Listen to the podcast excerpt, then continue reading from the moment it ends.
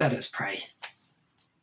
Almighty God, the unfolding of your word brings light, it gives understanding to the simple. And we pray that as we come before your written word, that you would illuminate our minds to understand what you have said, and illuminate our hearts to believe what you have said. And we ask this in the name of Christ. Amen. What kind of God do we worship? What is God like? What are his qualities, his characteristics, his attributes? We've learnt that God has revealed himself through the person of his Son, but what kind of God has he revealed himself to be? Now, in the last two weeks, we've learnt that John is writing his gospel with a purpose. He's got an aim, a goal in view. John wants us to have life, and he wants us to have that life by believing in the name of Jesus. So for John, who Jesus is, Jesus' identity, is a central concern for his gospel. Because we can only have life in the name of Jesus if Jesus is who John says that he is. So, who is Jesus according to John? Well, last week we learned that he is, verse 9, the true light. He is the full and final revelation of God's righteousness and his redemption.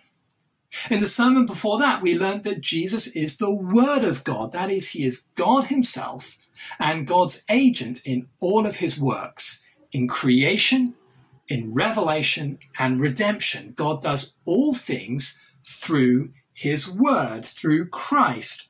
But now, as we move into verse 14 and the end of the prologue, John takes that idea, the Word of God, and he returns to it and he builds on it and he says something which is really quite astonishing. Have a look down at verse 14, and we're going to examine the first five words.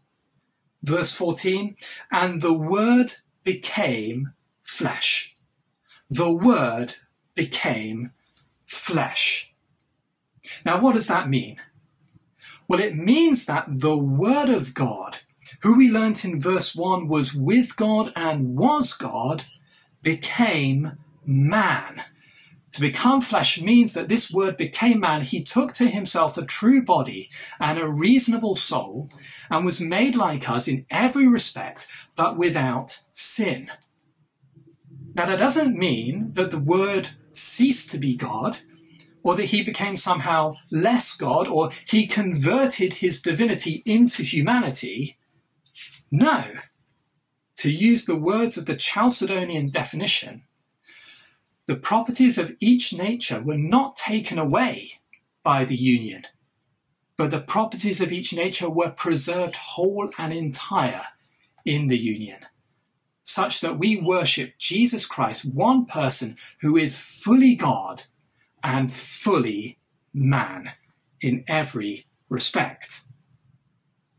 Now, that is a very big, a very bold claim, and it's a difficult claim to understand if indeed it is possible to understand such a claim. But for John, it's not just important that it happened, or even how it happened. For John, I think the central concern is why it happened.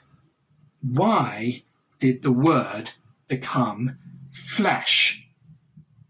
And the way John spells it out is in verse 14 in three things.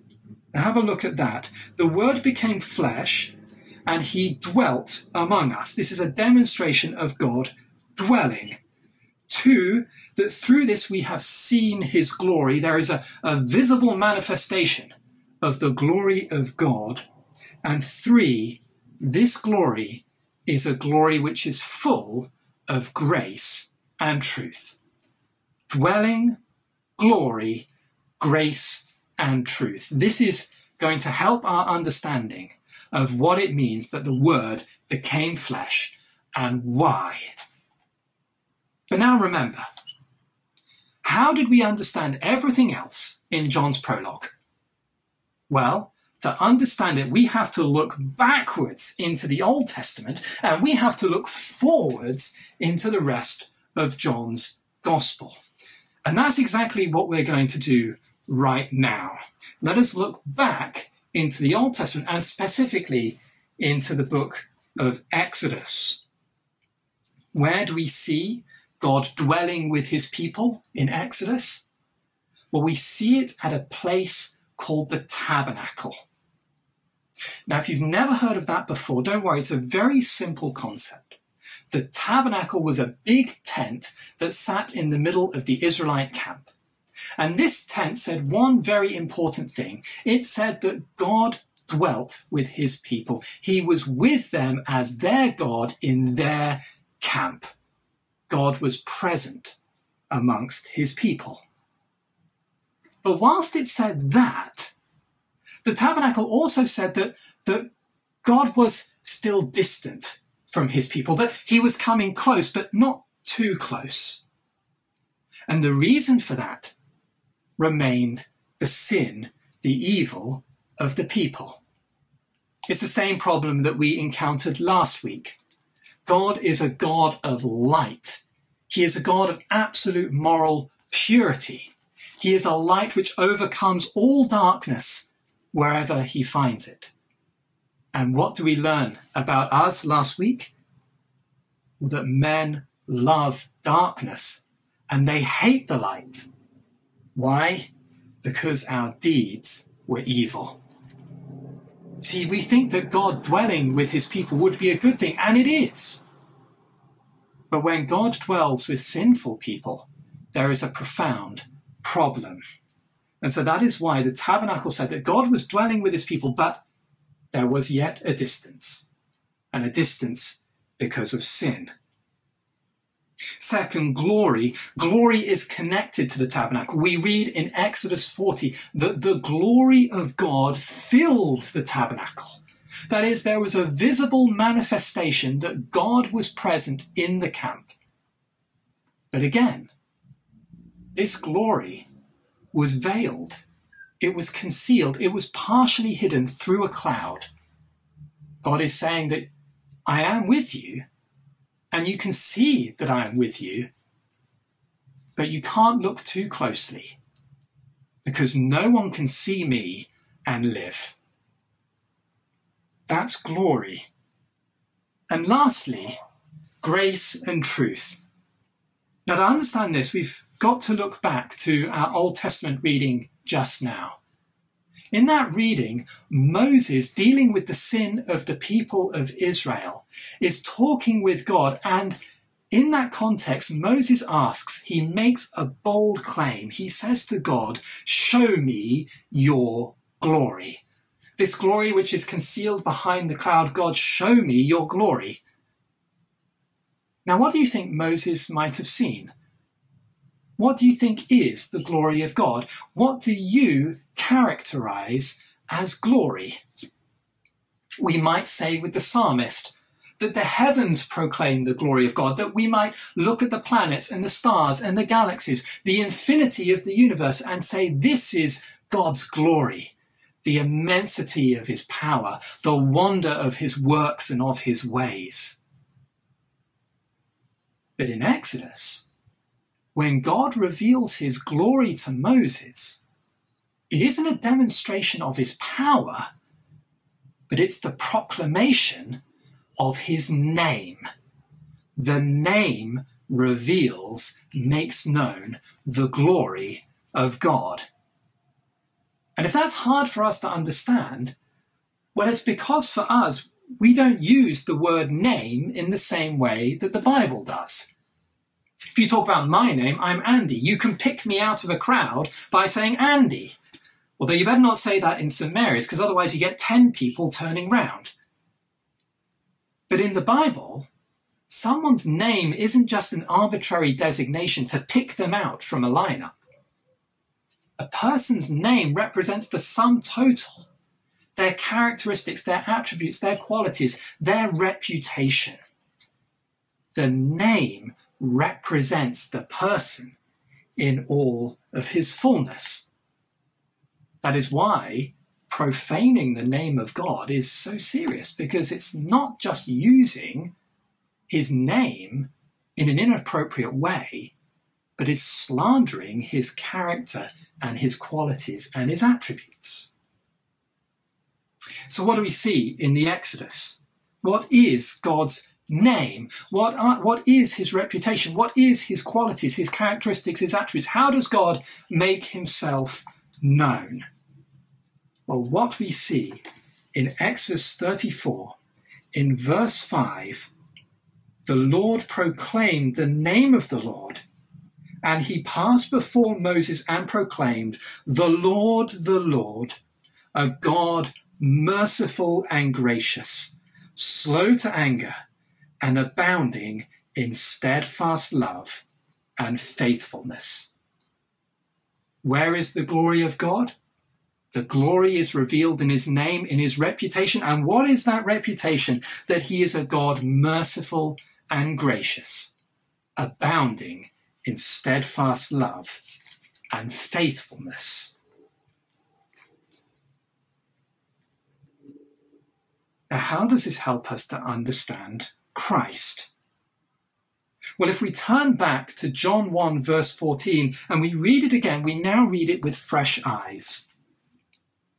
See, the Word became flesh and he dwelt among us. That is, he literally tabernacled amongst us. Jesus pitched his tent among us, just as God pitched his tent with the people of Israel. This is God dwelling with us in the flesh. Furthermore, we have seen his glory, just as the Israelites would behold the glory of God, the glory veiled and concealed in the cloud. In the person of Christ, God in the flesh, the glory of God is now visible and seen in fullness. And what is that glory? Well, it is the same glory that Moses understood. It is a glory that represents the character, the quality of God as a God full of grace and truth. That word truth being frequently used in the Old Testament to translate the word faithfulness. God is a God who is a covenantly faithful God, full of mercy, grace, steadfast love, and faithfulness. You want to know what God is like. You want to behold God's glory. You want to understand his qualities, his characteristics, his attributes.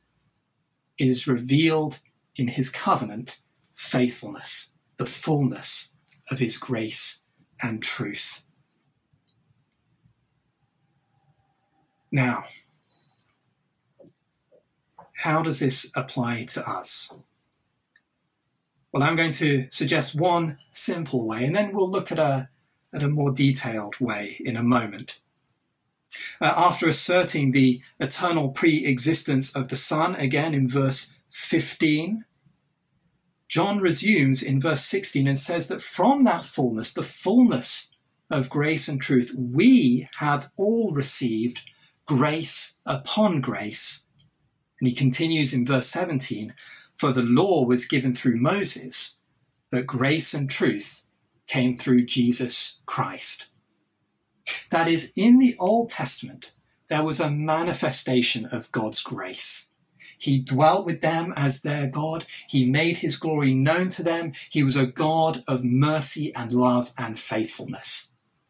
But for us, in the person of Christ, we have an even greater revelation than that mediated through Moses we have a grace that is a greater grace, a grace upon grace, a grace instead of grace, a full and final demonstration of grace.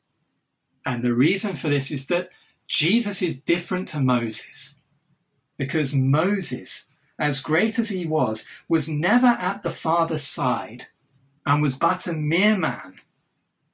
But Jesus is the only God, verse 18 the one who is at the Father's side. And so, therefore, Jesus makes God known and who he is in all of his fullness and all of his glory. Well, then, to conclude how this applies to us, I want to think about one theme. There are many things that we could look at in these verses, but I have to choose one. And I'm going to think about that idea of glory a bit more. I said that to understand the prologue, we've got to look back into Old Testament and forward into the John's Gospel. Let's do that now. Where do we see glory in John's Gospel? Well, in chapter 17, Jesus has an eternal pre existent glory because he is God. He has glory with his Father before the world existed. And in uh, the rest of John's Gospel, this glory is manifested in signs and in miracles. At the wedding of Cana in Galilee, chapter 2, verse 11, Jesus manifested his glory. And as we keep going, as we keep looking at the signs and miracles, in John 11, when Jesus raised Lazarus, that great miracle of resurrection, Jesus was showing the glory of God. But I don't think that's where John primarily lands with glory. I don't think that's his ultimate focus, as important as it is. Now, for John, the glory of God, which is revealed in Christ, is ultimately revealed through the cross of Christ. Have a look at chapter 12, verse 23 John 12, verse 23. And Jesus answered them, The hour has come for the Son of Man to be glorified. There is an hour here, a specific time and a place, a particular moment when the Son of Man, Jesus Christ, will be glorified. And he explains in verses 24 to 26 about his death and then in verse 27, he says this, And now is my soul troubled, and what shall I say? Father, save me from this hour? But for this purpose I have come to this hour. Father, glorify your name. What is the hour in which Jesus would be glorified? What is the hour in which Jesus would glorify his, uh, his Father? It is the hour in which he would be troubled it is the hour that he was sent for. It is the hour of his cross. That is where glory is revealed. Now, we might think that that is bizarre, strange, a bit unusual, to say the very least. Glory is not thought of in terms of death and agony and suffering and shame and ignominy. But when we understand that glory is the revelation of who God is in all of his characters, his qualities, his attributes. When we understand that glory reveals God as a God of steadfast love and faithfulness, abounding in mercy and grace, well, then it makes sense that the cross is a revelation of glory. You want to know who God is like? You want to know why our God is distinct from all other gods? It's not in power. Many people confess that God is omnipotent. It's not in knowledge. Many people confess that God is omniscient. It's not in infinity. Many people claim that God is infinite, eternal, and unchangeable. No, but we confess that God is a God who has revealed himself in mercy and grace and love, and he has revealed it through the self giving of the cross of Christ. The Father giving us the infinitely precious person of his Son to death for us, so that by believing in him and through his death we may have life. And the Son willingly laying down that life for us. This tells us who God is. This reveals the attributes of our God. This reveals the glory of our God. This is a God who is worthy of all worship, honor, and praise. The God who abounds in steadfast love and faithfulness. A God of grace and truth. Now, if that is the case, brothers and sisters, then to be godly, to be like God, to be sons of God, his own beloved children, means reflecting these qualities, these characteristics, these attributes. And it means living a life that is not just Christ centered, but cross centered. Because it is through suffering and through the love that would lead us to suffering that we see the glory of God. Now, last week, I said that there was a, a, a, peculiar parallel between the beginning of John and the end of John. And I think we see something similar this week. John begins by talking about the glory of God. And in the end of his gospel, when Jesus is speaking to his beloved disciple and about Peter, he says concerning Peter this chapter 21, verses 18 and 19. Jesus said, Truly I say to you, when you were young, you used to dress yourself and walk wherever you wanted. But when you are old, you will stretch out your hands, and another will dress you and carry you where you do not want to go. Verse 19 This Jesus said to show by what kind of death Peter was to glorify God.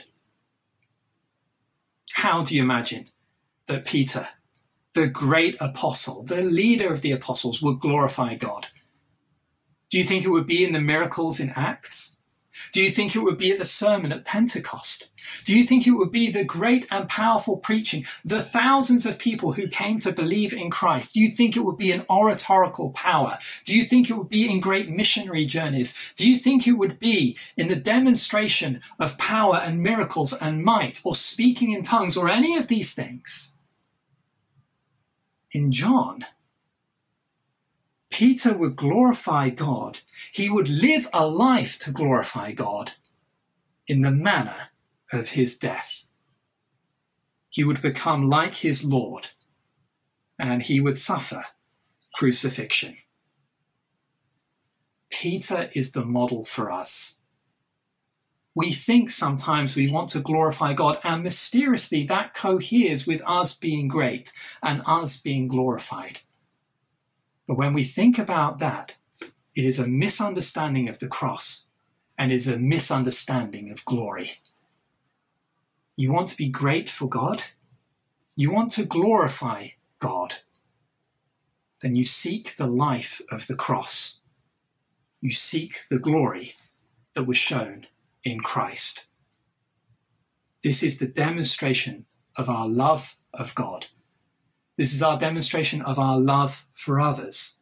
This is the demonstration of the character of God as a God of grace and truth. This is the demonstration of the God that Jesus Christ has revealed. Who is God like?